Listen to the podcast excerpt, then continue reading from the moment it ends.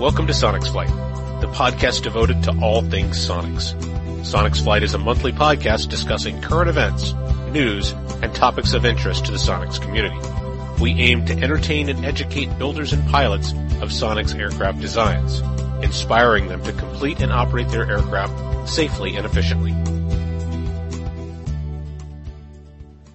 Welcome to Sonex Flight, the monthly show where we talk all things Sonex. This is episode number twelve, Rivets. This month we're going to delve into all aspects of riveting as it pertains to the Sonex. We'll discuss the types of rivets used in the construction and uh, proper techniques and other tips and tricks learned along the way. So joining me again, as usual, are my two good friends, Gary Motley and John Gillis. Uh, as you all know, Gary is pilot of Hound Dogs. He is a longtime pilot, former C F I, uh, has thousands of hours of G A flying, and uh, more than six hundred hours on his Aerobee Sonex. Gary, what's going on? Oh, doing well, doing well. Just waiting for the wind to die down. It's been about seventy miles an hour again here, so I haven't taken my little Sonex kite out for a flight today. That is brutal. And uh, also joining again, uh, John Gillis, builder of Y X one sixteen. John has made extensive custom modifications to his Y X and loves to modify and try out new designs. Don, how you doing? I'm doing pretty good. Did you get any flying done? Um, last flight was uh, right on New Year's, and then the weather kind of kicked in, and because both Gary and I are in Colorado, I had sixty-five mile an hour winds here. That's crazy. We we had a little bit of wind yesterday and today, but nothing like that. Uh, just crazy weather. Yeah, you know, I came from Florida where I had to deal with hurricanes, but, you know, after I moved to Colorado, I, I frequently think I get more hurricane-strength winds here than I typically did in a season in Florida. So needless to say, we're not flying until yeah. these Chinooks die down. Right, yeah.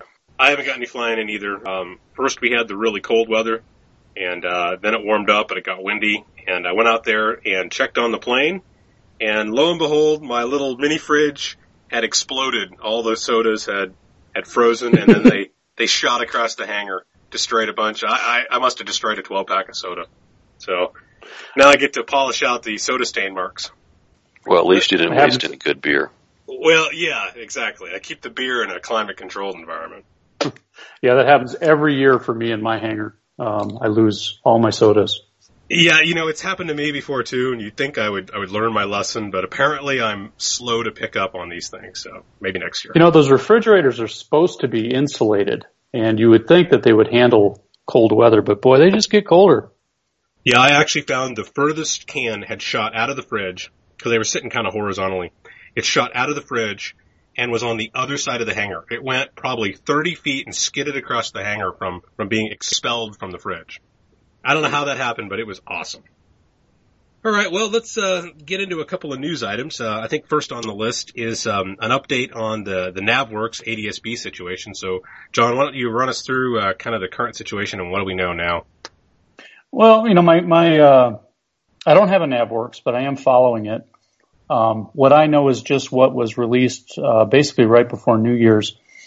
Um, NavWorx uh, on their website had... Uh, had put up a, a statement kind of defending their um, their response to the F A A. Um, if anybody is not aware of it, the F A A is basically uh, considering a, um, basically banning the use of these uh, devices, both in their certified um, model and their experimental model, from broadcasting to the uh, positions to the uh, the A D S B network.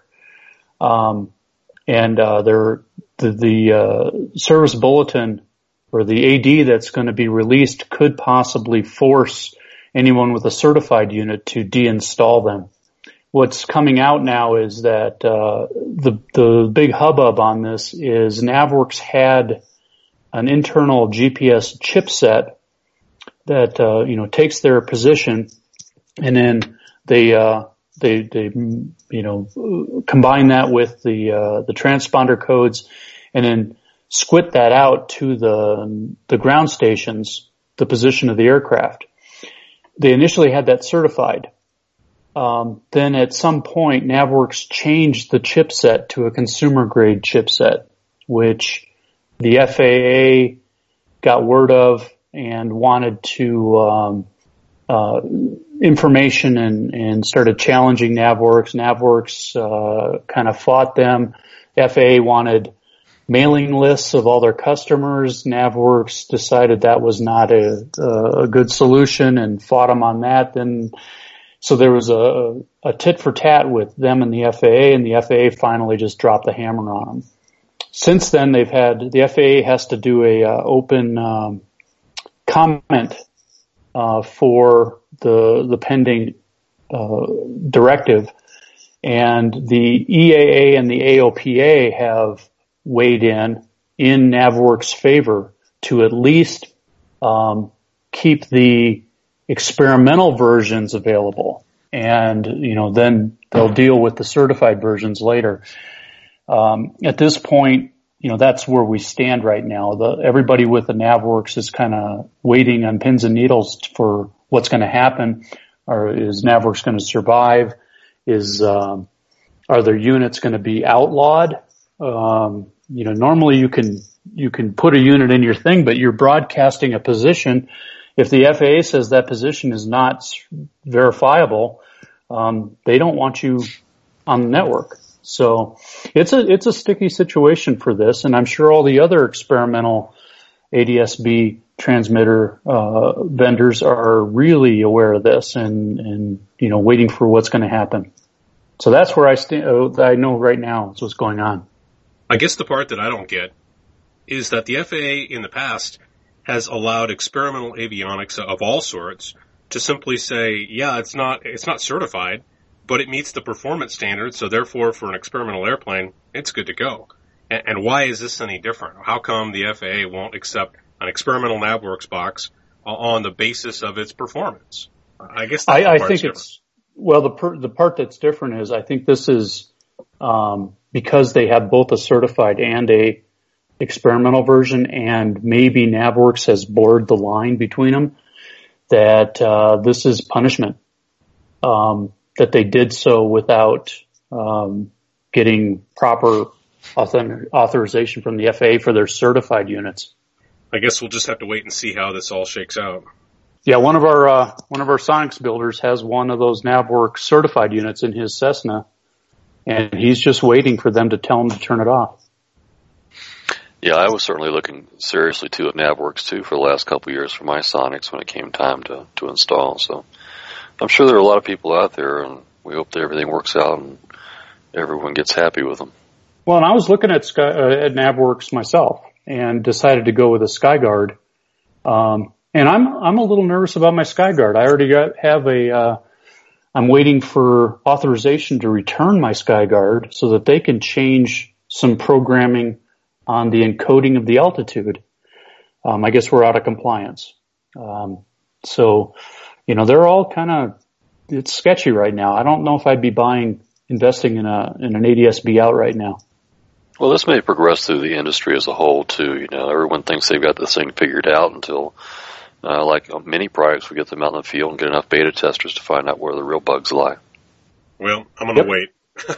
I'm going to, I'm going to hedge my bets and, And, uh, let the, let the things and the standards just sort of settle down before I invest any more money. Well, I bought one for my new, my new project, but I'm not flying it yet. So I'm hoping it's still going to be good by the time I need it. Mm-hmm. Well, and if you get, if you get one from, you know, Dynon or, or, uh, Ben, Bendix or something, you're, you're probably going to have, you know, if it's Garmin, they're going to have a big, they're the big gorilla and they will get it through, but, you know, those of us who are kind of bottom feeding with these um, cheap solutions are the ones at risk. Yeah, that's a good point. All right, well, moving on. Uh, next topic is uh, Sonex released, uh, actually some time ago now, a an additional uh, Turbo AeroVee service bulletin.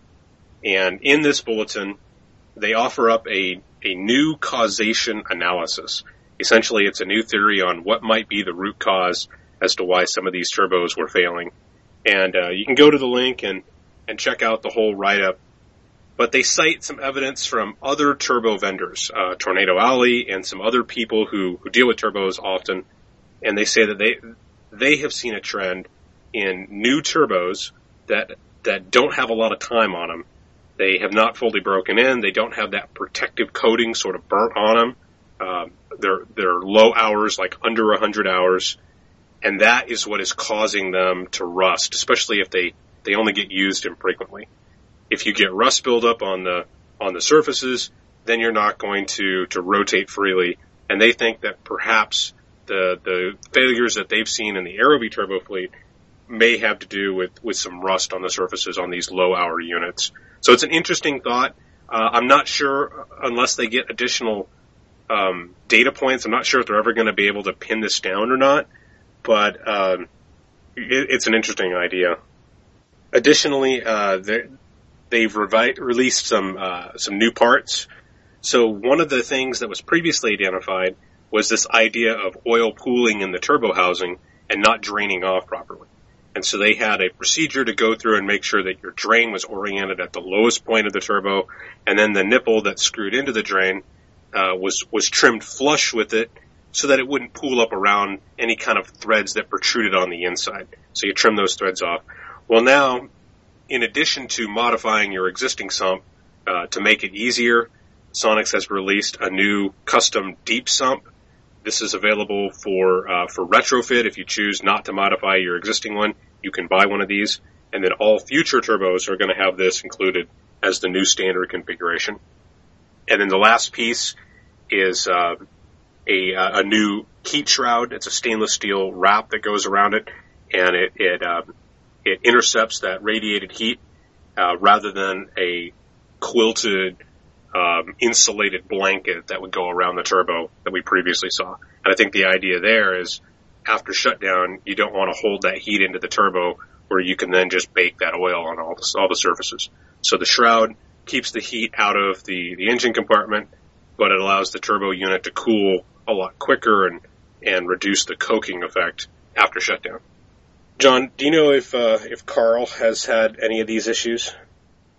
Carl um, was one of the the first ones to clock his turbo so that it would drain, because when he installed it, he thought it was it didn't make sense to have oil pooling in the, the bottom of the turbo. So um, he was ahead of the curve on that one. I did talk to him about the shroud, and he is going with, he's still staying with the blanket. He likes that idea. Um, but he also has, um, he ventilates his cowl now after shutdown. So I don't know how he's going to do that. He, you know, he puts a fan underneath there, um, to, to get the, the turbo to cool down quicker, um, when he gets back to his hangar. I don't know how he's going to handle that, you know, on, on cross countries and stuff. Well, he's so, missing half of his cowling anyway, so it shouldn't be an issue. He's he's buttoning it up. He's he's in you know he's an experimental, so he's he's uh, trying to get a little more speed out of that thing. But yeah, he did have it really opened up on that. Mm-hmm. Speaking of which, he just uh, he just had a he pulled the head off because he was getting a lot of oil uh, pass to the heads, and uh fouling his plugs on one of the cylinders. And I think he just uh, pulled that and and figured that out and got it back together again, and told me he's got an hour of flight on it and everything's working great. So he's back up in the air. Yeah, he was. We've been talking about it back and forth too. Um originally he had some low compression. We recommended he fly it for a little while. He did. The compressions came up, but he was still having the oil. You know, at one time we were thinking the valve stem, but when he looked inside this, the head, and he saw how much oil we were talking about, he talked to some more uh, V W gurus that he knows, and uh, their biggest suggestion was the oil control ring. So that's why he went ahead and pulled the heads in the cylinder and replaced all the uh, the rings on that piston and put it back together. So he's flying, getting good compression. So we'll just have to wait and see what the final verdict is. Mm-hmm. Well, that's good. Um, I hope he gets some more time on there so we can... Uh build some more fleet hours. Well, one, one more general news item, though, I'd like to go ahead and, and mention is that uh, the F A A has finally released their new advisory circular for the uh, third-class medical reform. Uh, the new process is going to be called Basic Med. Uh, the rules and regulations will be listed now as Part sixty-eight of the F A Rs, uh, which are to go into effect May first of twenty seventeen. So, Uh, this is some of the best news I've heard in quite a while. Does it um, require that you have it have had a medical in the last ten years?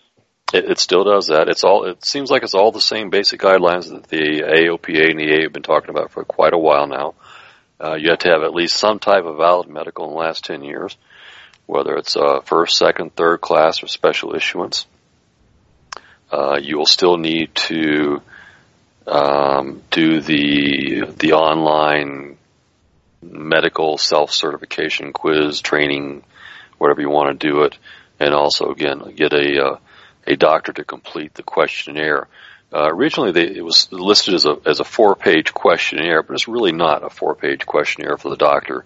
It's really pretty much uh, like one page, twenty-one items or so, and the second page of that of his is basically his signature attesting that he doesn't know of any major reasons why we can't fly.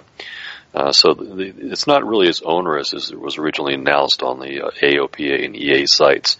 Uh, it's basically one page that you have to self-fill out, uh, self-attesting, and then you take it to your your local physician. It does have to be a physician, either medical or D O, and get them to review all the basic things and make sure you got all your body parts, and and put a, put a paw print to that form, and then you just file it away.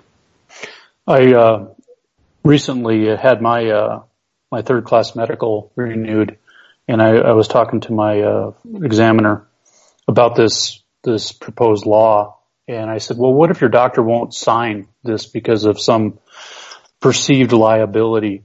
And he said, well, you can just still give me a hundred bucks and I'll sign it. So, yeah, they were making, they were mentioning the same thing too in this advisory circular too, that you're still free to go to all the, uh, the A M Es, you know, who are already familiar and, and probably don't have the same kind of jitters as perhaps your, your local family physician might, that doesn't understand the process. Well, he just said that, you know, I said, well, are, are you, would, if I did that, would you be, you know, concerned about signing something like that? And he, he was really looking forward to this third class medical reform because he thought it was onerous for what we were trying to do. He still makes his money on, on second and first class medicals. A couple of things that jump out at me. Um, there's been a lot of criticism that this is really no better than getting a, a medical. But at the end of the day, even if they use a similar checklist and you still have to, to kind of run through a lot of the things, you still only do this every four years, and uh, that's that's two years longer than your third-class medical is good for, or for most of us anyway. And then secondly, you know, every two years you take an online test and you uh, and you and you log that in your logbook. That's pretty simple. So any complaints about the the ongoing medical training, it's a simple thing. You just you knock it out and you comply with it. Every four years you go talk to your family doc uh, or whoever, and um there's not that fear of failure. Um, there, there is no failure. They don't send anything to the F A A. So yeah, if, it's more if, of if a physician discussion. Doesn't want to sign it, he basically hands you the form back, and you know you go fix whatever might need to be fixed, and and, and either seek a second opinion or go back to him and get it done. Right. So at the end yeah. of the day, it's not as good as maybe we had hoped, but I think it's still a huge improvement. I'm I'm really excited to see that we're finally there. Well, those of us who have, you know, as we're aging, we're starting to get some of the normal conditions like hypertension. Um, I'm on hypertension meds, which is flagged by the F A A. It's a, it's okay, but I have to prove that I have my blood pressure under control.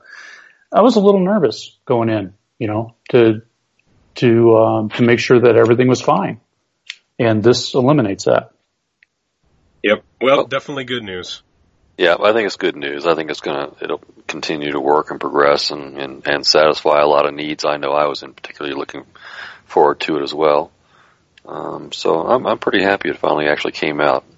You know, they didn't quite drag their feet as long as I, I expected the F A A to do it. I figured they'd probably announce it in June first with an effective date for July fifteenth, but you know how it goes.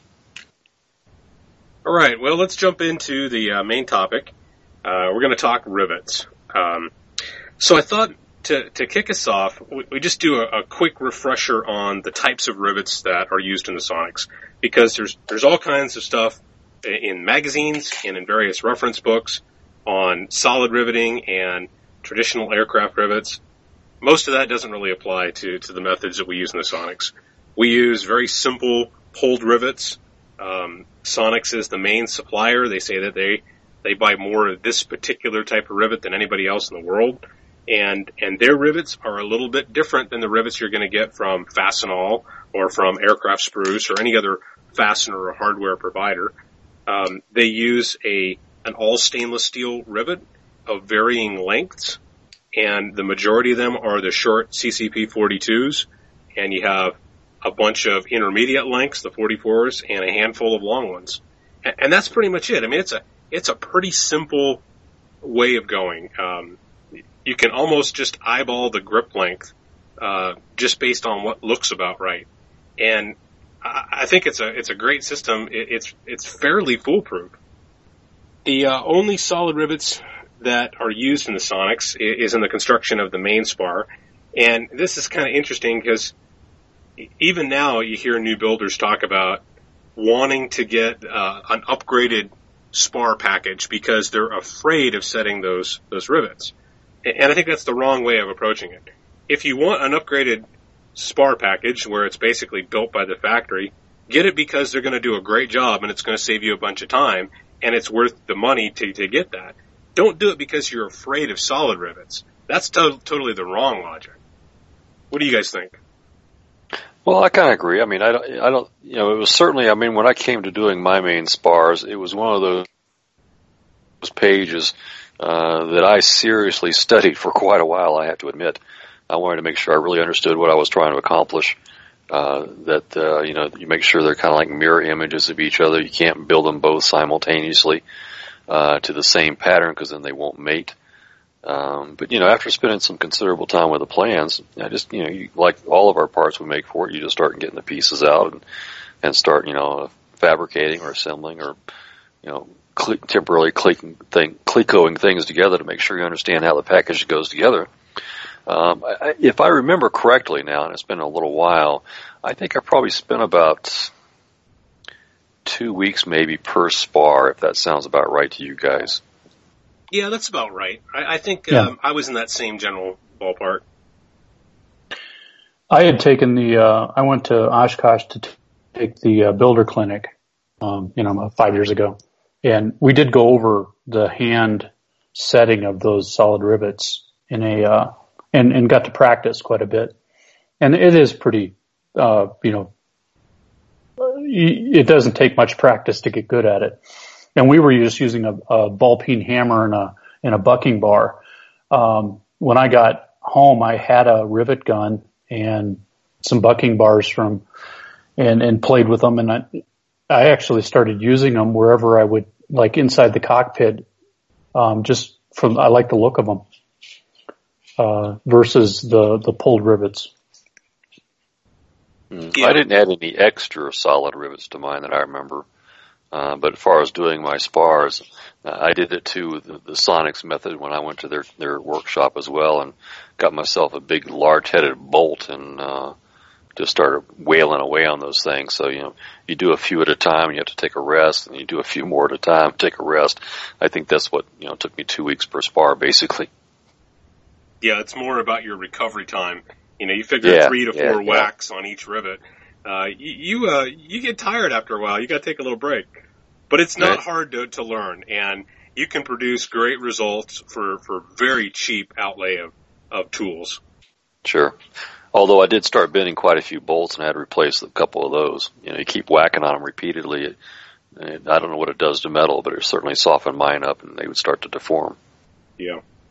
All right. Well, let's, uh, let's just get into the, Let's talk about just general overview. And again, we're not going to spend a lot of time talking about solid rivets. Um, general overview uh, of rivets and, and riveting operations in uh, construction of uh, of a Sonex. So the, I guess the first thing I want to throw out is pulling the rivet is dirt simple, but there are ways that you can kind of go wrong. And uh, I guess we'll hit on some of those. But but the very first way that you can go wrong is if your hole is not properly drilled. Uh, so you, you take your you take your drill bit, you drill a hole, and then you stop, slap a rivet in and set it. Well, it's not quite that simple. Um, you need to make sure that you're using the right-sized hole and that the hole is properly deburred before you drop the rivet in. So my technique, and I think that everybody else does this also, Uh, my technique was to drill just about every hole with a pilot drill, uh, sized to a number forty drill, and, and that's a three thirty-second, approximately three thirty-second size. And, and the only magic about number forty is that um, that's your standard three thirty-second rivet hole diameter. So for the handful of rivets out there, um, you know, that works for them. And your silver Clecos will go in a number forty hole with no problem, a little easier than they will in a three thirty-second hole. Then once you get your, your parts lined up, then you go and you enlarge it to your final rivet size. In most cases, it's a number thirty drill, or roughly an eighth inch drill, um, and deburr it, and you're ready to go. Um, small burrs will cause the rivet not to sit down in the hole properly, or more commonly, it'll keep the sheets from nesting together and fitting tightly. Um, so I, I think that when you get a good feel for prepping your holes, um, that's a lot of the initial part of just kind of getting into the rhythm of setting your rivets, drilling your holes, up drilling them, deburring them, and then reassembling your parts and being ready to rivet at that point. Well, I think in general you're right. You spend a whole lot more time prepping and, and preparing parts than you actually do riveting. I think probably one of the first problems I started having, and I see it with a lot of people too, even on the other forums, is when they start get to the point where they're ready to rivet, they just slam the rivet in there, yank up the gun, turn the pressure up, and, and rapidly pull those rivets just as just like shooting a gun. And I think that's where people have more problems uh, getting a good rivet set is is on the pulling of the rivet. Uh, most of us spend the time to do the holes and the deburring now, but you can't just snap these guns and expect a perfect pull all the time. Uh, Jeremy even had talked about it before, uh, possibly decreasing the gun pressure down to, say, like forty P S I from our typical settings of ninety when we start using all of our air tools. Um, you know, I, I found that I can still pull a good rivet even at the ninety P S I, but you got to do it exceedingly slow. When we talk about like shooting a gun, you want to you want to pull the trigger so slowly that you don't know when, when the let off is going to come. And I find when I do that, as, as the rivet starts to take up with a mandrel, I'll actually feel my gun starting to hunt until it's set square. And, and that's how I get a really, really good, uh, consistent, uh, square set on the rivets, is going slow enough to let the gun start to pull the rivet down, pull the pieces together, and really center that gun right. Uh, I've also found, too, that when I go that slow, uh, I, I haven't had any mandrels break off proud of the rivet anymore. As I did before, I had a few of them that would break proud, and now you got to figure out how to get rid of that extra mandrel, you know, sticking up. Some people try to use a, a center punch to push them back down. I've had to try to grind some off and being careful not to hit the rivet heads or the surrounding metal. But, yeah, it just when you get to that point of doing the rivets and actually pulling them, take your time, really slow down, pull the trigger exceedingly slow, let yourself get a really good feel for the way the gun sets, and finally the mandrel will snap. And, and like I said, I just have not had any more proud rivets whatsoever. Well, I'm a big fan of, of going with as low pressure as you can do it and get the gun and get it to pull and, and pop the rivet. Um, yeah, I think both you know, of them will accomplish the same thing. You know, high pressure but go really, really slow. And of course, if you really drop the pressure down, it, it's going to pull slower as well. And I think you can feel the same, the, the same hunting with the gun as, as I mentioned yeah, as well. The danger with the low pressure though is if you don't have quite enough, it won't pop or snap off the uh, the mandrel. And then the the rivet is is work hardened, and then when you do pull again, um, it'll you'll generally get a proud rivet or a proud uh, mandrel. Well, you well you must be setting your pressure really low. What kind of pressures are you talking about then? I'm, I'm talking down maybe twenty-five to thirty P S I.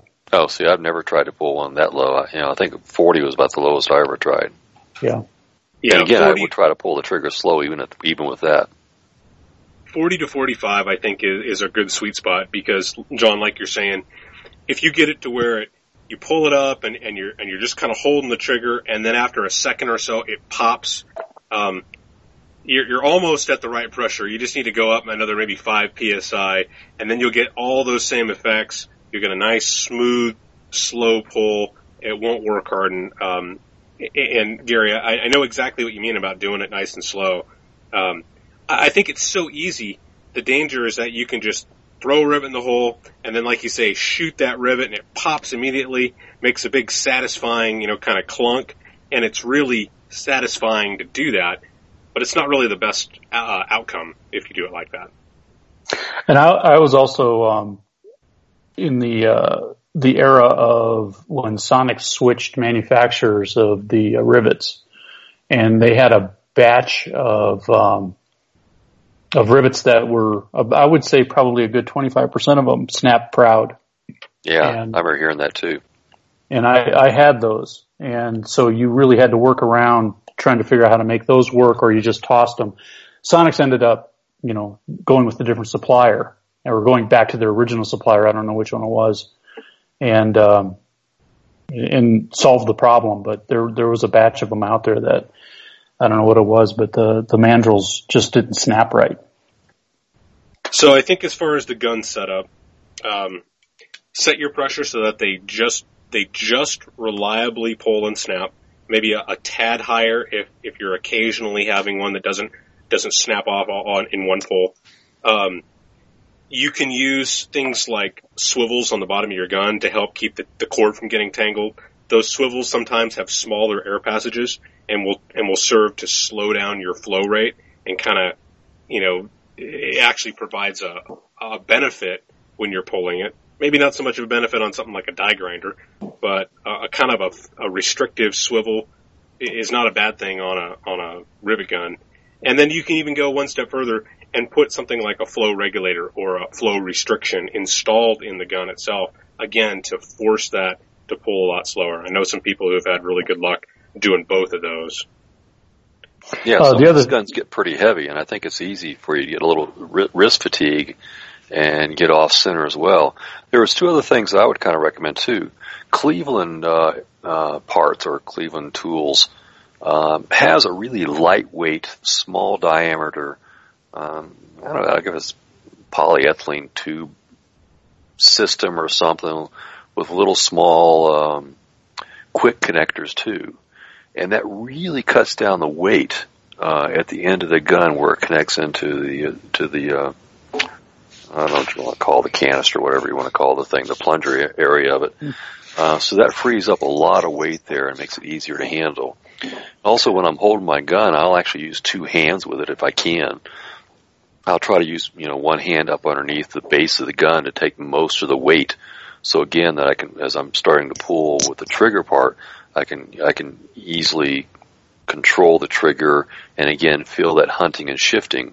So I don't have so much weight pulling down from either the canister or the gun or, you know, the big, long, thick air hose we've got on there and all the other connectors. And I found both of those things helped a great deal as well. Oh, one of the things that I've learned um, with all of my air tools, um, especially when I was doing body work and, and spraying, is I like to put a, uh, a pigtail um, on my all the tools. It's maybe a foot long with a quick connect on the end of that.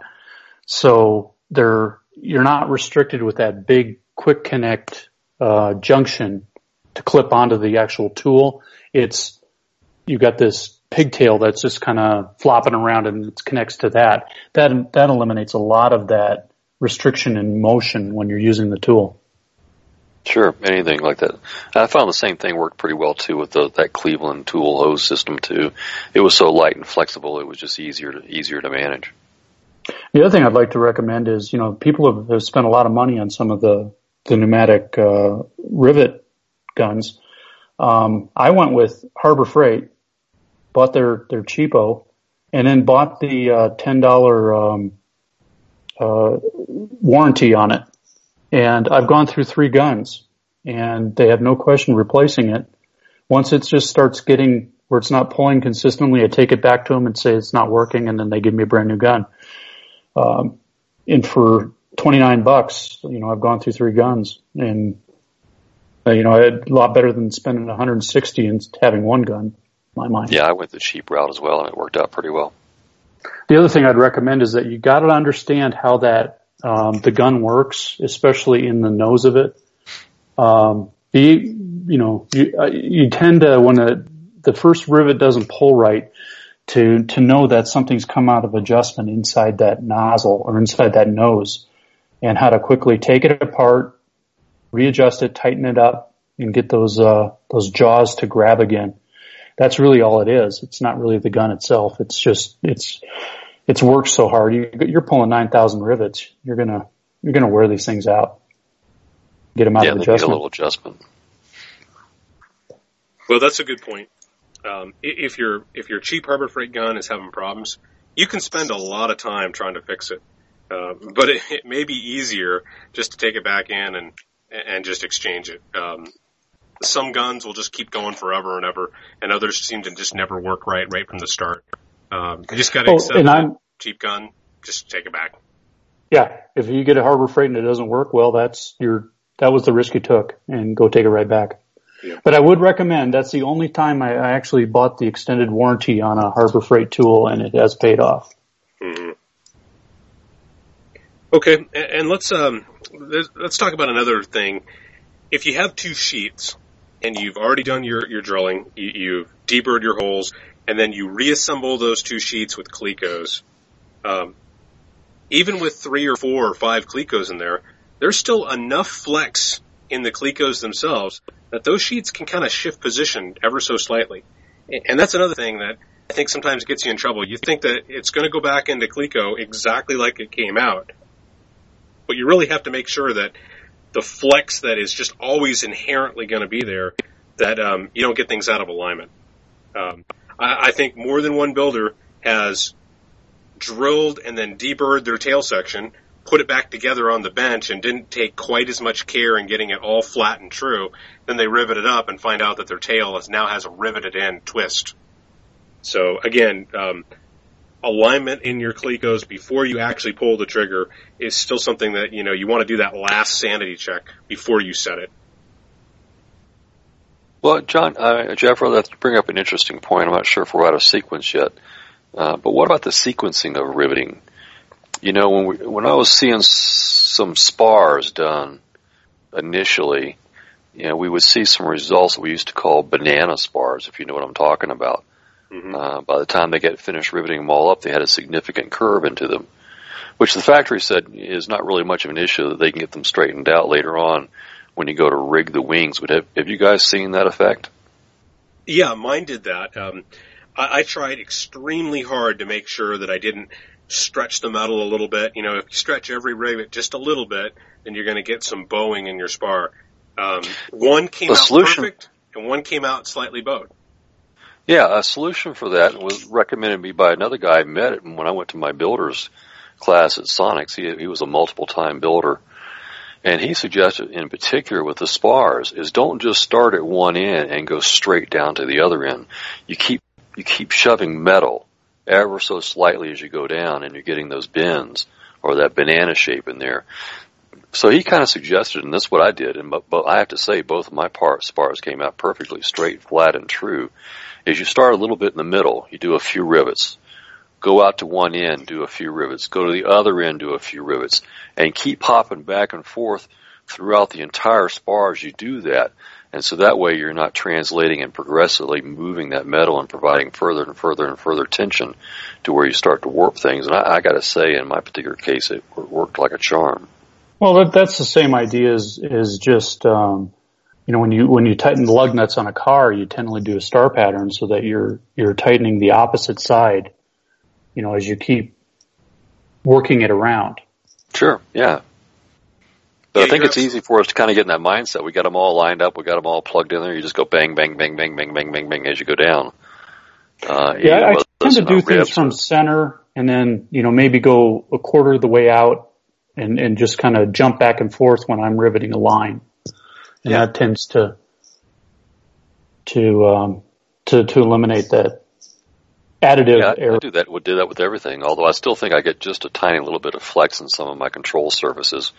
Uh, they all just seem like in the ailerons and that kind of stuff, you can always get just ever so slight amount of twist. And even using that, that method sometimes, I just can't seem to get it, you know, exactly perfect. But well, the way you fly, it doesn't really matter. Yeah, it doesn't make a difference. It helps me with my loops and spins and rolls anyway. I, all I have to do is just let go of the stick, and it takes care of it for me.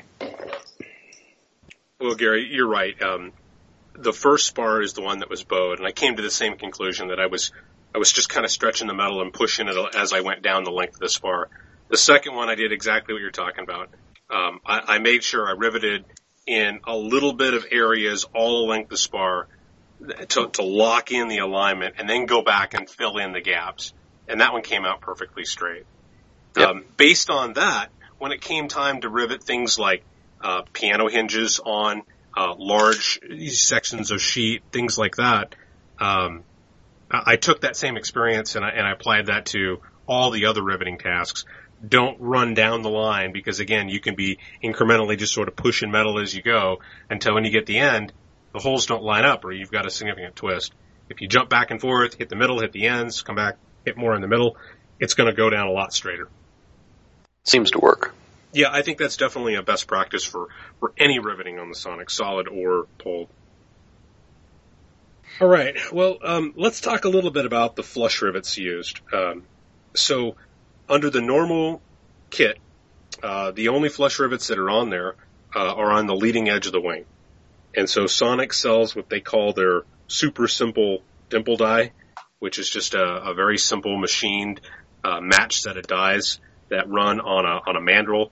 Um, after that mandrel breaks, you just replace it with a finishing nail, and you buy a box of them, and you just replace them every so often when they break. Uh, I think a lot of people, especially ones that have built other metal airplanes, they look at that, and they and they think that's a rather unsophisticated way to dimple the surface and to provide flush rivets.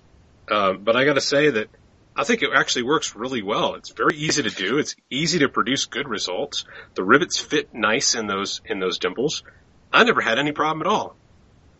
I just find it really tedious, um, you know, because you, you basically you, you you up drill it, you you deburr it, then you have to set up this um, this you know the die around it. Then you pull your you usually use a hand rivet gun or a hand rivet squeezer, and then pull it all apart because the, the the little mandrel gets teeth on it after being pulled enough, and it's hard to pull back out of the gun. And it's just it's it's tedious, but it works real well. Yeah, your mandrels were, again were my nails. I, that's all I had was nails. So I had to keep going and buying extra nails. But originally, I think I was always pulling too hard and just snapping those nails out. And you really don't have to pull that hard for that. I wasn't breaking them. I was just deforming them with teeth. Yeah. And then yeah, they deformed and break for me. Yeah. I just keep a oh. file and I'd knock down the little teeth marks, and you get another five or six pulls out of them until they get so bad you got to replace them. There you go. Yeah, I played with the uh, the fancy ones that the Vans guys have, and they they are a superior way to, to dimple, but you know you're going to spend a little money on that. Yeah, I do have a, a separate hand squeezer where you can exchange all the dimple dies in there as well. Uh, but then you're still kind of limited. I mean, they, they come in different uh, yokes as far as length, you know, like one inches or three inches or so forth. So you really can't use them to, to go all the way along our leading edge surfaces. I know they make some table mount uh, tools. Yeah, the big C-frames. Yeah, C-frames that Cleveland was putting out there. That would have been nice, too. But, again, I don't know, for, for, for one production runoff, I'm not so sure it's worthwhile. I, I got around doing fairly well with the dimple dies. Uh, but again, I think we need to caution, and I think it was mentioned before, at least in some of the instructions somewhere, you actually need to undersize the holes that you plan to countersink and dimple die. So, for example, if you're if you normally were setting um, a three thirty-second rivet, like in a nut plate or something, uh, you wouldn't necessarily use a forty to drill your hole. You'd want to go something like a forty-one. Because by the time you actually dimple the hole, it, it does expand it a little bit.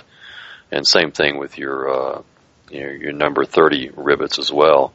Uh, you need to go just maybe one drill bit size number smaller uh, to get a better fit with uh, rivet into the dimple. Yeah, I think that um, if you use a number thirty-two and then you get the dimple die into that number thirty-two, dimple it, it will stretch to a perfect fit on a on a eighth inch rivet. Um, yeah. If you, if you first drill the full size with a number thirty, it's going to be oversized, and then you're going to have things like a wobbly fit, or it's going to break proud when it actually does break. Yep.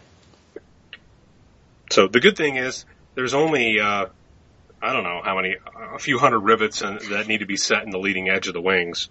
So none of that is, is very hard to do. There's quite a bit in the spar box too, where it has to slide through. Yeah, um, yeah, that's true. Yeah, we had some on the top longeron in the cockpit where you have the canopy that comes down and seats and a few little places like that. Yeah. About the, the C-frame, um, using a dimple set and things like that, if you have those tools, great. They're going to be probably more enjoyable to use. Um, but it goes back to the earlier point. None of this stuff is required. When Sonex says you can get good, acceptable, safe results using low-tech tools like the dimple die or like the big bolt, they're not lying. You really can get good, acceptable, safe results, and it's a whole lot cheaper. So if you want to buy the tools, buy them. But if not, buy their simple stuff and and uh, and just move out on it. Well, if you're going to get insane and do a completely uh, flush riveted Sonex, which is available, you're you're going to want those upgraded tools. You know, having manually driven those main spars with a bolt, uh, you know, any builder asked me, I would not recommend it. I think I'd learn how to use a pneumatic gun next time. Yeah, the pneumatic guns are, are super simple. And, yeah, you're a hundred and some dollars into the rivet gun, and, yeah, it's it's worth it. Yeah. Well, I, I don't have a pneumatic gun. Um, I'm sure I could borrow one, but I've got my big bolt that did two airplanes, and uh, um I had no problem. I would do another set with them, and I, I wouldn't I wouldn't worry about it. Uh, let, let's talk about um, the, the dimple dies themselves. Um, so we already talked about uh, buy extra nails for when you break them. Uh, you're going to wear the the the mandrel out just with the teeth marks from the jaws. You're going to break them eventually. When you squeeze them too hard, you're going to lose them. So buy a box that, that fit well, and then uh, just have them on hand and change them out frequently. The other thing that I'd recommend is, is buy two dimple die sets. Uh, one you can grind the flange down to get in tight, like, like on the underside of your leading edge ribs. You're going to want to grind it down a little bit to get into some of those tight corners anyway. And then when you're, when you're dimpling the leading edge, a lot of the time spent dimpling is just the changeover time. You put the, you put the, the mandrel through the hole, you stick the other side of the dimple die set on it, then you put your gun on and you squeeze it. Then you take the whole thing apart, pull it out of the hole, and go to the next one. Well, if you do that with two mandrels, you're you're saving a lot of transition time because you put two mandrels together in two different holes. You put, put the other halves on, and you squeeze them both. And so it cuts down that transition time. So just buy two, grind one, keep the other set uh, unmodified, and then you'll uh, you'll save a bunch of time when it comes time to do the leading edge.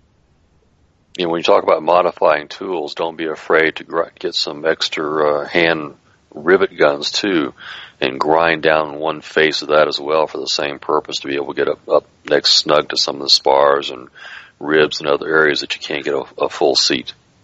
And get the get the hand rivet gun that has a swiveling head. That has been such a big help for me, to be able to turn that thing around to the right angle. I think Harbor Freight sells them. Yeah, another place that Harbor Freight is good, you know, you spend fifteen bucks on a, on a rivet gun, uh, a hand rivet gun, and who cares if you grind it all to pieces and you only use it for a handful of rivets on your whole airplane? It's only fifteen bucks. Uh, it, it's a good investment to, to set that one hard to reach rivet. Yeah, I, I think I've got two hydraulic pullers and probably three or four hand pullers, and, you know, half of them are modified and, and, and ground off. You know, another way to get up on some of these areas too, uh, even sometimes even with the with with the ground off ones as well, is is I've had to make a wedge out of a piece of metal and drill a hole in there for the mandrel to come up with. So if you can kind of envision this, you would you would set your your rivet down in your material as usual, put your wedge then on top of the rivet, and then set your gun in there. You can offset your angle a little bit just by bending the mandrel, where you can get just a little bit of extra clearance in order to get those things set. And that, that's another trick that helps sometimes as well. I think I've used a, uh, a carpenter's sheath's hoof to do that. You just kind of stick it in there, you know, normally for pulling a nail out of a board, but it's the small one. Uh-huh. And you can kind of straddle the, the mandrel there, get that angle, and then pull the, the mandrel up. So I've yeah, hunted just, through my toolboxes for all kinds of different things. Yeah, I would just take a piece of like uh, L angle or something like that, you know, a good eighth inch uh, or three sixteenth inch metal, and like I said, take it over to you know your your Scotch-Brite or or disc sand or belt sand or whatever it is, and just make yourself a nice little wedge. You know, punch a hole in it, and you got a, you know a penny's tool. Yeah, the wedge is definitely going to pay off. There, there are a lot of rivets in corners that the, the body of the rivet gun just gets in the way. You you can't get a straight approach to keep the head square. So the wedge yeah, allows you to come in at a slight angle and still have the head of the rivet nice and flat and in good contact with the work. Uh, one of the other things I think that, that I used a lot is, um, these little wheel collars, you know, coming from an R C background, uh, you use these little metal plated wheel collars to hold wheels on to axles. Well, those wheel collars will slip down over the mandrel of the rivet and, uh, and make it like a little standoff. And so there's a lot of times where just being able to get the gun a little bit higher, you know, three eighths of an inch higher on the surface will resolve some of that, that clearance issue. And so that little standoff worked great for that kind of stuff. That's a good idea. Yeah, as long as your uh, gun can grab the mandrel, sometimes you get up a little higher and it, the, the jaws won't, won't grip it. Right, right. And then in cases like that, um, if you have uh, a particularly tricky one, use a longer rivet, pull the mandrel out of the long rivet and stick it in your shorter grip length. Because that the total length of the of the long rivet mandrel is longer than your short rivet mandrel. So I never even a, thought of that. That's yep, a great idea. Go get a forty-four, pull the mandrel out, stick it in your forty-two, and now you get that little extra length that you're missing. So it does cost you a few extra cents for the for the rivet that you you kind of consume, but uh, normally it's it's insignificant. Uh, the other thing, uh, I guess we're kind of talking tools, um, drill bits. The uh, one of the best drill bits that I had were my long, flexible twelve-inch drill bits. Um, man, you can use those things on everything. You can almost go around a corner, a ninety-degree corner, with a twelve-inch long drill bit. Uh, and those are, are fantastic for drilling tight areas. Yep, I'm glad you mentioned that. I actually need to order a couple of new ones, by the way. And, I do know, snap you, those every once in a while, though, I got to admit. Yeah. You can buy, um, you know, the snake drills and the little threaded uh, drill bit attachments, you know. Um, but one of the other things that I would do is I would just take a regular jobber length drill bit and uh, and just break it off so it's only like half inch long, and then chuck up the remaining half inch in the jaws of my ninety degree air drill, and then um, use that for really tight areas. And not quite as as precise as a nice threaded drill bit and, and a snake drill. But for down and dirty, um, it worked really well. All right, we talked about uh, the solid rivets and the spar. Uh, one thing that we didn't talk about was a few of those solid rivets uh, in the root area are, are in a real tight area. You've got a stiffener that sits on the on the spar, and then there's very little room between this stiffener, which is a piece of angle extrusion, um, and the spar cap itself. So I found that a selection of bolts uh made that work a lot easier. I had my big bolt for doing all my normal rivets, and then I had a slightly smaller bolt that was kind of ground down to fit down in between the, the spar cap and that stiffener. And there's one line of rivets that are notoriously hard to get to. So you might need a couple of different bolts to, to be able to get into some of those tight areas. Actually, if I'm if I kind of remember, didn't we have to back back rivet those from the opposite side of Uh, I don't remember back riveting those. There were some other ones that you do in the in the spar tunnel, but I yeah, don't remember. I, that's what I'm talking about. I think it was the spar tunnel. Yeah. So I, I think I had three different bolts. I had my really big bolt, which you know was was really big, and it didn't deform at all. And then I had two slightly smaller bolts, and uh, and they were kind of customized to get around in those tight areas. And those bolts would routinely deform. They would only get, you know, X amount of use out of them, and then you'd have to swap them out with a new, a new shaft. All right, let's uh, let's talk about nut plates. Um, surprisingly, uh, the plans don't really call for a lot of nut plates on a Sonex, but there's a ton of areas where most builders are going to want to put nut plates, and I think that they're a much more elegant way of attaching things rather than trying to always put a bolt on and a nut on the backside or some other other attachment. So where did you guys use nut plates on, on your airplanes? Oh, now they're, they've almost become my, my new best friend. Uh, I have these things, not necessarily on my, on my Sonex that I've already built, uh, but my current project I'm working on, uh, I'm using them extensively, I would have to say. Uh, I tried a couple of different ways with my Sonex. You know, there's all, there's nut plates, and there's actually something called rib nuts, if you know what I'm talking about. Uh, you actually have to drill an oversized hole, and you slide this shaft of a nut inside the hole and use a special tool uh, to clamp it down, similar to a rivet, and that you're pulling the the backside in to expand it and actually and actually seat in the metal, kind of like a rivet does.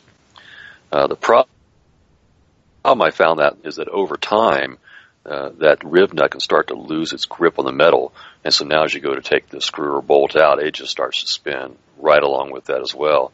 And of course, now you're kind of stuck. You can't really get to the backside of it. Um, I mean, it's very difficult to drill out and get them out without even enlarging the hole anymore. So I've, even though I had a whole complete set and tool for those, I've kind of shied away from from those riv nuts and like the nut plates much better. Yeah, so um, anything you mount to the firewall is just a, a natural for a nut plate. You're not going to want to be able to try to get somebody else with a wrench on the inside of your cockpit or potentially up high where it's behind the fuel tank. Do yourself a favor. Anything you're going to attach to the firewall, put it on a nut plate. You, you'll thank yourself down the road. How do you go about installing your nut plates? I do it the cheap way. Uh, I just I dimple them myself. I, I just get regular old nut plates. I dimple them, and I attach them with three thirty-seconds rivets. Well, I was talking about actually figuring how to do them. If, if people are not real familiar with nut plates, it's basically looks like a nut with two wings.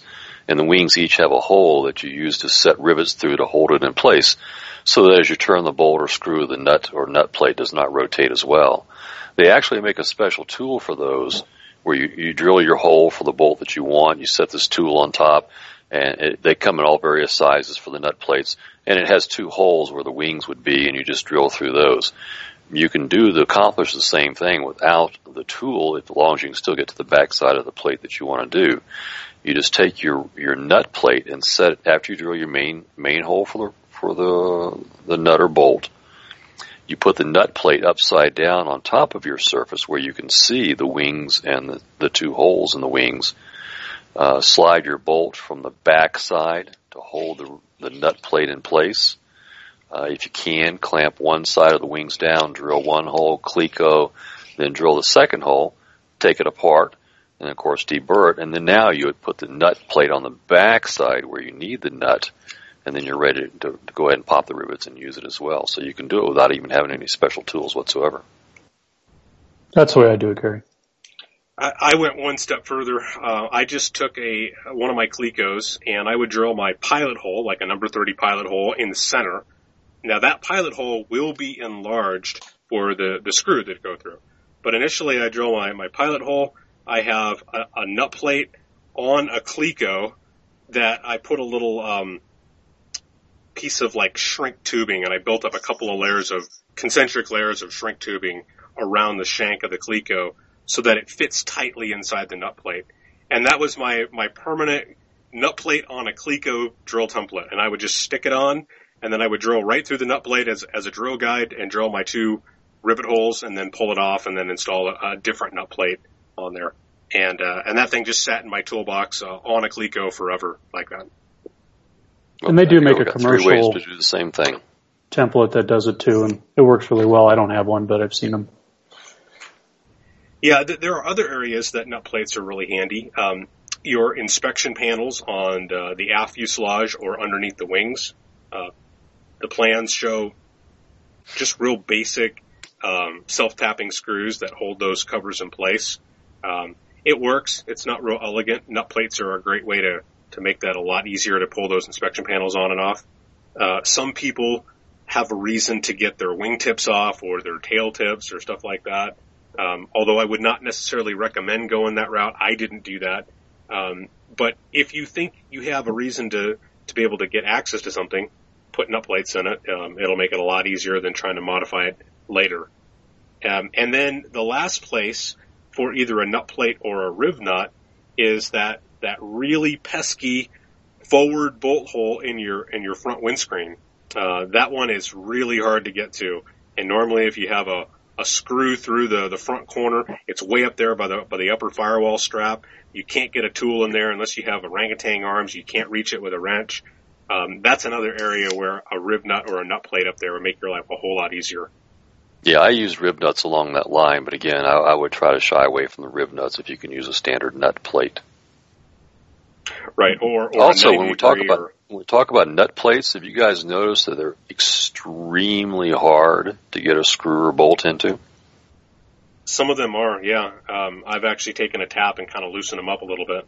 Yeah, that's what I, I universally do, because as, as people look at nut plates, if you look at the back where the nut where the nut actually is, it's basically crimped. It's pinched down some to make a really tight, tight fit. I, I know I've heard some people, when I tell them the same thing, that I use a tap die there to open those things up and make them easier to get in and out, have told me that they were concerned about things working their ways loose. I can say that I, I've actually had no experience with those things still working loose, but it makes them a whole lot more useful to, to get in and out. Otherwise, you're going to eat up a couple of screws or bolts just trying to enlarge those things, trying to feed those in. So just take a, a number eight, you know, eight by thirty-two or ten by thirty-two, whatever size nut plate that you're using, and tap those things out at least once before you install them and make your life a lot easier. And the tap is, is tapered, so you don't have to run it all the way down. If you're concerned about that, only run it part way down. Just open yeah, the threads up. Yeah, you want an extra tight fit, but at, yeah. at least halfway or part way through, it will make it a lot, a lot more enjoyable to, to use. Mm-hmm. Okay, uh, something else that comes to mind, um, Clecos. So, um, you know, we use a lot of silver Clecos in the three thirty-second size and the copper Clecos in the eighth inch size, and um, not quite as many of the, the five thirty-seconds um, for the, the spar rivets. But there's always the question of how many Clecos is enough Cleco. So just taking a quick informal poll, Gary, how many Clecos did you find was an appropriate number? Uh, I think I'm up to about three hundred silver and copper, and probably about two. Well, I need more of the fives now, so I'm, I got at least two hundred or so uh, of the black ones as well now. So you, you can never have too many Clecos. Uh, it, it's it's certainly worth buying twice as much as you think you're ever going to need. I know they're fairly pricey, uh, but when you're trying to do large projects and get a lot of stuff in there, you'll use an awful lot of Clecos, and you, you don't have to be looking at your other parts and say, well, can I scrounge a couple of Clecos from this one to put into this part while I need to, to temporarily hold it? Yeah, absolutely. Uh, take your best guess and then double it. And if you're in the three hundred, four hundred range, you're probably about right. John, yeah, you, at least. I have a couple hundred of the silver and a couple hundred of the of the um, coppers. Um, maybe I don't know, thirty or forty of the the black ones, and then um, uh, half a, or a dozen or so of the uh, the brass ones. Three sixteenths. Yeah, yeah. I also bought those um, little Cleco uh, the clamps. Boots. Yeah, the boots. Oh, I know, no, the Cleco clamps. Yeah, I've got a few of those too. Um, I've used them periodically. I thought they were really cool. I never, you know, I don't think you need them, but they're they're around. They're in they're in a toolbox that I uh, have used. Yeah, they're just they're success. just precious, aren't they, John? They're cute, and will boy, they? they will pinch you. So, oh, they will. Oh yeah, come over. I'll uh, I'll give you a pinch. Well, you mentioned yes. the boots. Um, you know, those little Cleco smileys are really frustrating because um, once you get a, a dent like that, you're not going to be able to get it out easily. So those boots in certain areas are really uh, beneficial as well. Yeah, you know, I never really noticed too much problem with, with, with the dimplings from just the Cleco itself. Usually my problem is I'd have a Cleco in and not, not realize it when I'm repositioning something and just, you know, bend the whole Cleco, and of course you, you mess up the metal a little bit too, so I'm not sure the boot would have helped my ignorance on that part anyway. Well, uh, what I always like to say is, you know, how, how many Clecos do you need? Um, just ten more. No matter how many you have, you're going to need just ten more. Yeah. There there could even be times when you use a couple of stubby Clecos too. They make really short ones too. And there were a couple of times in my Sonex project I wish I had had, you know, at least three or four of the stubby ones in, in the silver and and uh, one-eighth inch size. All right, so we touched on a couple of these areas, um, the the hard to rivet areas. Um, we talked about the spar tunnel. One of the difficulties on the spar tunnel is that you gotta, for some of those rivets, you gotta You got to reach in there, and um, you need a really, really short, compact rivet gun to be able to get in there. You're never going to get your pneumatic rivet gun in there. It's going to have to be with a manual rivet gun. What other hard-to-rivet areas come to mind?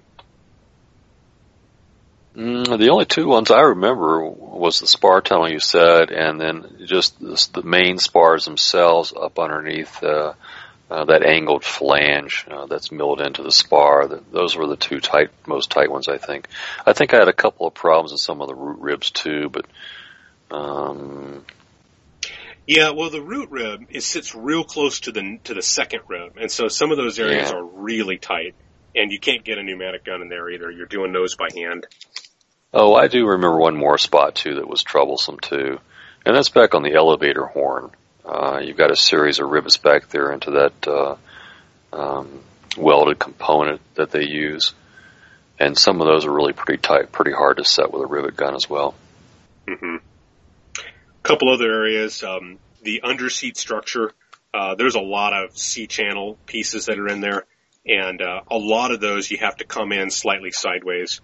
So if you have a wedge, uh, or you can use some sort of thing to, to clear the C-channel, that makes it a lot easier. Otherwise, those are really difficult to, to get straight.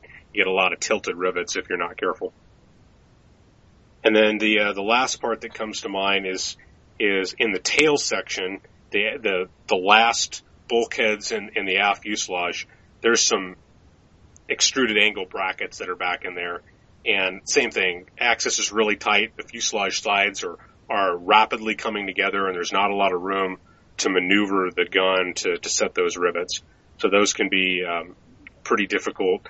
Again, a highly modified ground-on handset gun uh, will generally take care of those ones back there. Yeah, I noticed with the, the Waiex, because we have the doublers back there in the very, uh, the tail end of the fuselage, um, very tight to get into those, uh, the rivet lines right up against the, um, right up at the end there. Mm-hmm. Okay, uh, we talked about deburring. Um, a couple of things come to mind. Um, you, you don't want to over deburr. You, you know, you're not countersinking these holes. You're just knocking off burrs. And so, if you use um, a hand, one of those little uh, kind of bent hook shape, you know, deburring tools, you know, one or two trips around is all it takes to knock the burr off. If you do it more than that, you're just going to start to put a, a countersink on it. So you got to make sure you don't countersink it. Um, you can use um, things like a large drill bit to knock it down.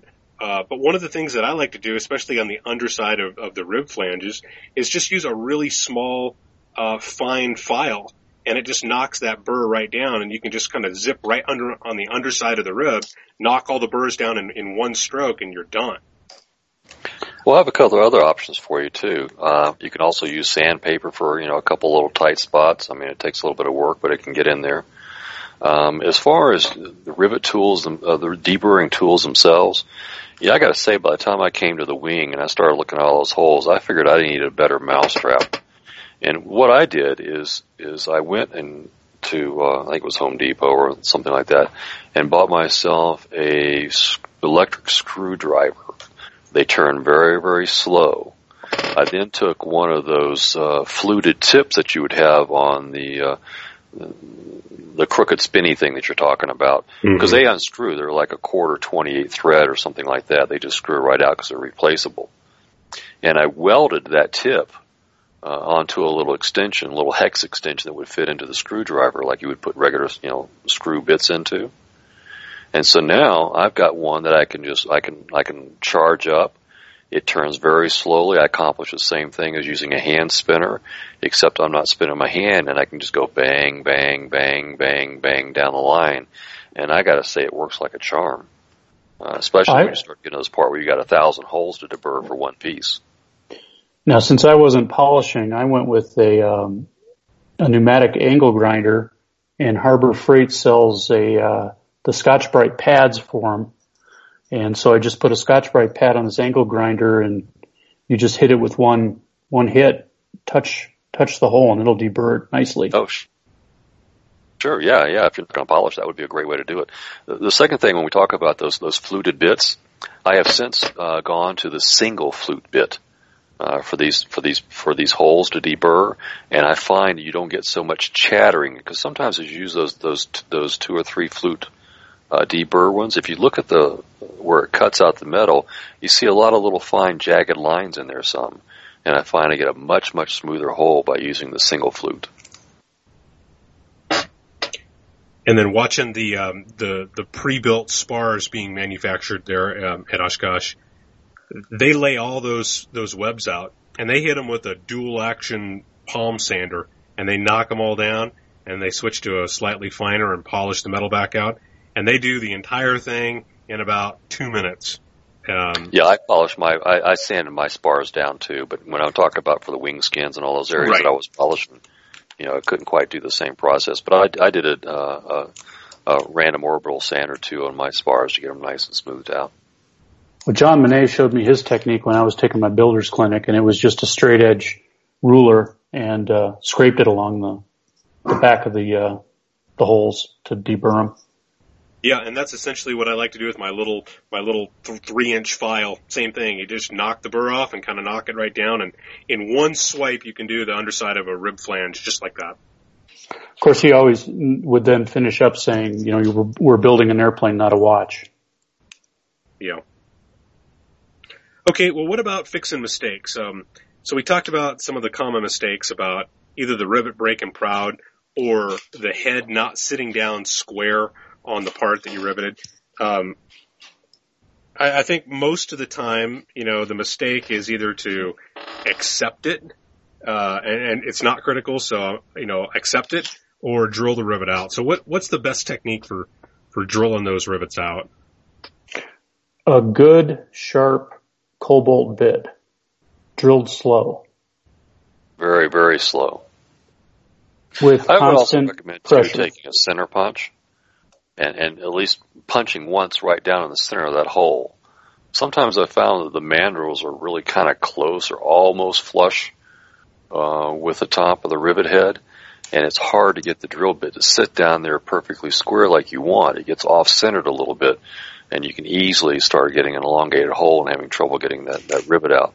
So if you just take a spring punch, Uh, punch it once right in the center to try to knock that mandrel down a little bit, you can sometimes get the tip of your drill bit to start to, to center and start to drill and eat the eat the rivet head out. But you have to go very, very slow with a very, very sharp bit for these steel.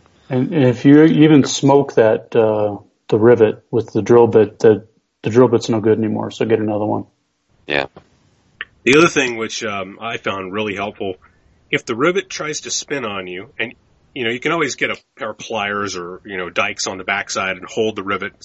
But a lot of times you don't have access to the inside of the part for the rivet you're drilling out. If you, instead of coming exactly perpendicular on the head, if you just can it, you know, ten degrees or so, it'll, it'll kind of bind the rivet against the side of the work and it won't spin anymore. And so you don't want to go all the way through, but you can get most of the way through the hole, slightly off-centered, and then get your punch in there and break the head off and punch your rivet out. Um, and and if, if it starts to spin, uh, it really kind of locks that thing in place and allows you to finish drilling it out. Yeah, spinning rivet can really be tough to get out. They do, they actually have one, but they do make a specialty tool um, that basically has a, a drill bit uh, with a, I guess, kind of like a shaft that rides on the outside of the drill bit. So as you, you, you grab that shaft, you push it down on the top of the rivet head to kind of lock it in place as you use your as you spin the drill bit with your drill uh, to try to get those things out with spinning it without spinning the rivets too. So that's another option. But, of course, you have to unfortunately buy another tool. Okay. And then uh, for the rivet mandrels that break proud of the surface, um, like you mentioned before, trying to get a Dremel tool and grind that down, um, that can be really tough because a lot of times you're going to just mar up the, the top of the rivet. And especially if you're going to polish, you're not going to want those those marks from a, a grinding stone that slipped a little bit. I think in a lot of cases there, it's just it's just better to get a punch and just tap that that mandrel lower into the surface or out completely. Um, and the strength of these rivets assumes that the rivet shank is is not in place. It's just the body of the rivet. So um, one or two that, that come out, it's not going to be a, a major problem. But uh, I think you you probably set yourself up for more disappointment trying to grind a whole ton of them if you're not extremely careful. Yep, it's tough. And then, John, you mentioned the uh, the bad rivets. You know, the, the, the very first rivets had like a ball on the end of the mandrel, and that ball would pull up and, and set the rivet. Then they switched over to like the chisel design, or it just looked like you took a chisel and whacked off the mandrel. And uh, it was slightly bulbed out a little bit, but it was definitely a chisel look to it. And then the the latest generation are a chisel design also, but it's much more pronounced, kind of a swollen um, piece at the bottom of the chisel. So if you have some of those intermediate rivets, You can try and use them. You can try and make them work. It's going to be a lot better if your holes fit really tight and you pull them slowly. But if you're just not getting good results, you may want to just retire those for some other project and, and buy some new ones and uh, save yourself some grief. Well, along that line, um, I'm amazed how many times I hear people say that they have to buy extra rivets and they're they're disgruntled, like somehow Sonex cheated them out of all the rivets they needed. I don't think it's unusual to have to buy a few extra rivets here and there. I, I really don't think this is the type of thing that, you know, should should cause anybody a lot of heartburn.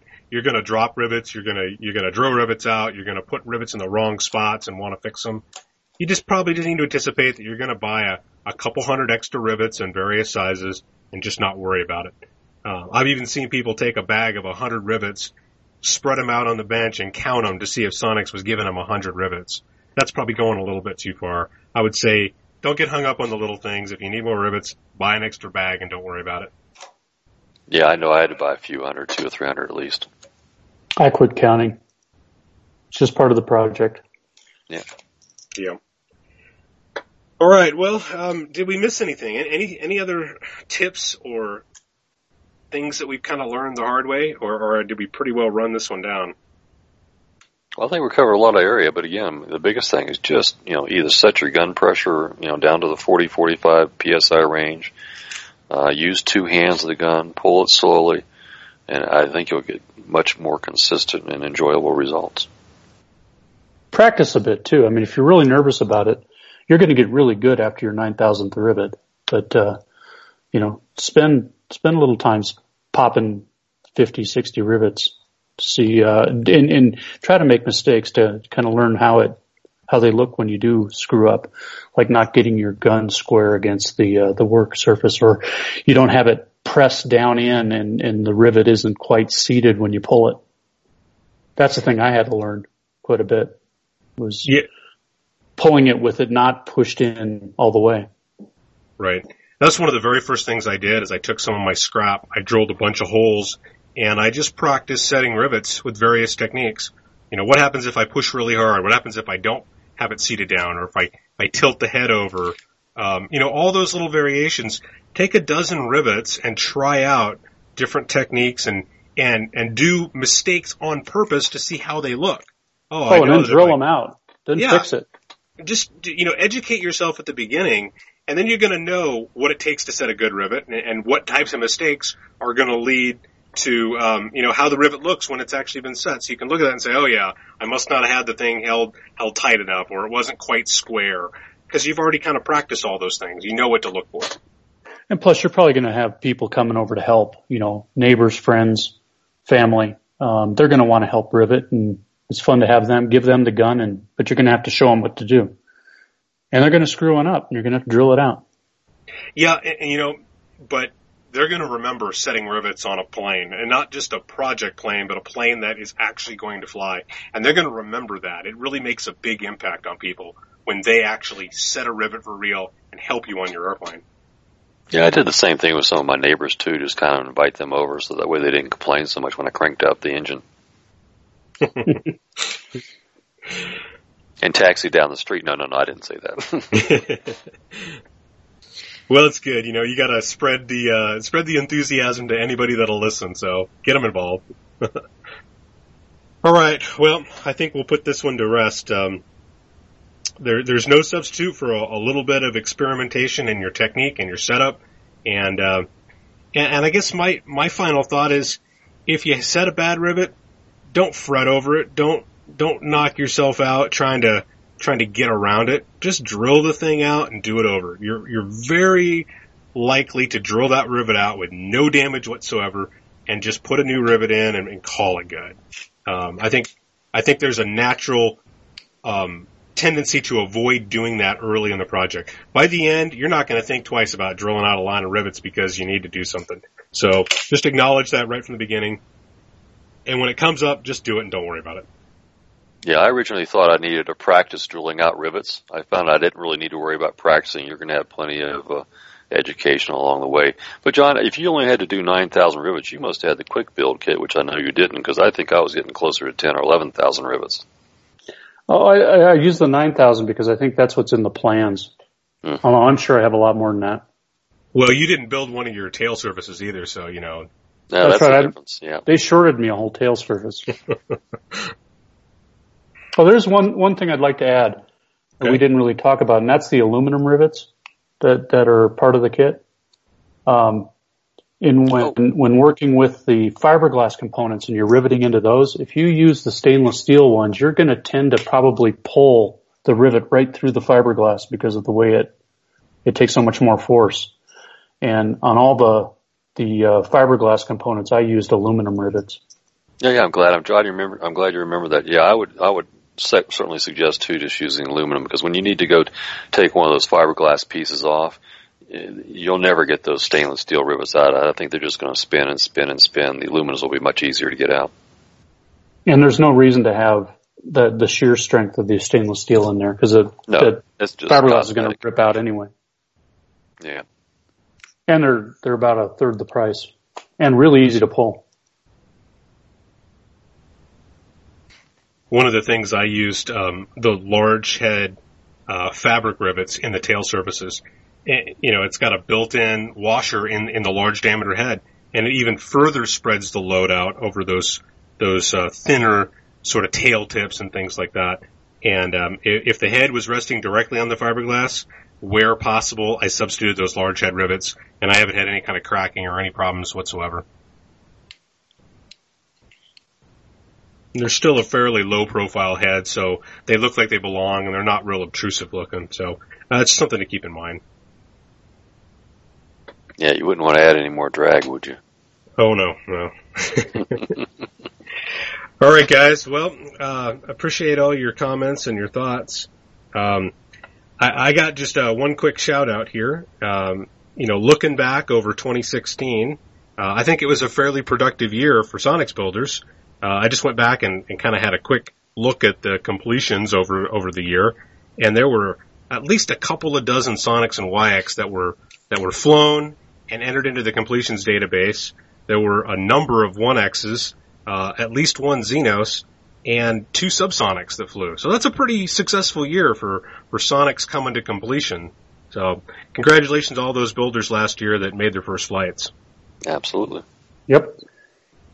All right, guys. Well, uh, our next show uh, is going to be episode thirteen, and this is the AeroVee Assembly and Operations Tips. Uh, we've been teeing this one up, and we're just about ready to do it. Um, as many of you know, uh, Joe Norris has has returned to the E A A and uh, will no longer be working full-time over at Sonex. So as a result, uh, we've had to kick this one upstairs, and uh, John Monnett himself is going to is gonna be on the show, and he's going to run through these assembly and operation tips with us. So it's going to be a fantastic show, really looking forward to it, and uh, that's going to be definitely one to to watch. Um, even if you don't have an AeroVee, just the, the forty or fifty years of experience that John brings to, to building engines, I think is going to be worth having a listen. So for this episode, you can find the show notes. Um, once again, uh, the website of www.sonexflight.com slash one two, uh, for episode twelve, uh, take you directly to the show notes for the various news stories we talked about. Uh, you can subscribe to the show in iTunes or Google Play, uh, or, or your favorite podcast app. Uh, or you can go to the website and listen to it directly from the website. And if you have an idea for a show that you'd like us to do, or you would like to be a guest and you think you have an interesting topic, send us an email. Um, you can send us to feedback at sonexflight.com. Let us know what's on your mind and uh, pitch a, a show idea to us, and look forward to, to getting some of that. Uh, we do have some other exciting topics coming up, and uh, we got a we got a full year's worth of topics to get to, so I'm going to keep uh, keep the pace up, and we're going to try and knock this backlog down. So once again, uh, appreciate it, guys, and uh, be safe out there. Don't try to fly in any eighty-mile-an-hour winds. Except backwards. Yeah, just think of my ground speed when you land. It's always nice to do a hovering approach in a fixed-wing aircraft. Are you talking about freaking the tower out? That'll do it. Tell me what I, I have to admit, I've had I've landed sometimes, and they said, "Where are you?" I'm, so I'm down here at the end, and I said, "Oh." Tell me you'd like to hover taxi directly to the tie down spot. Yeah. All right, guys. Well, hey, uh, good talking to you, and um, we'll we'll see you again next time. All right. So, bye. The views and opinions expressed on the Sonex Flight podcast are those of the hosts and guests alone, and do not necessarily reflect the views of any individual, company, or organization mentioned on this program. Nothing presented on this podcast should be construed to be the official position or recommendation of anyone not directly associated with Sonex Flight. Anything that sounds like advice should be carefully considered before being implemented. Remember, you are the pilot in command.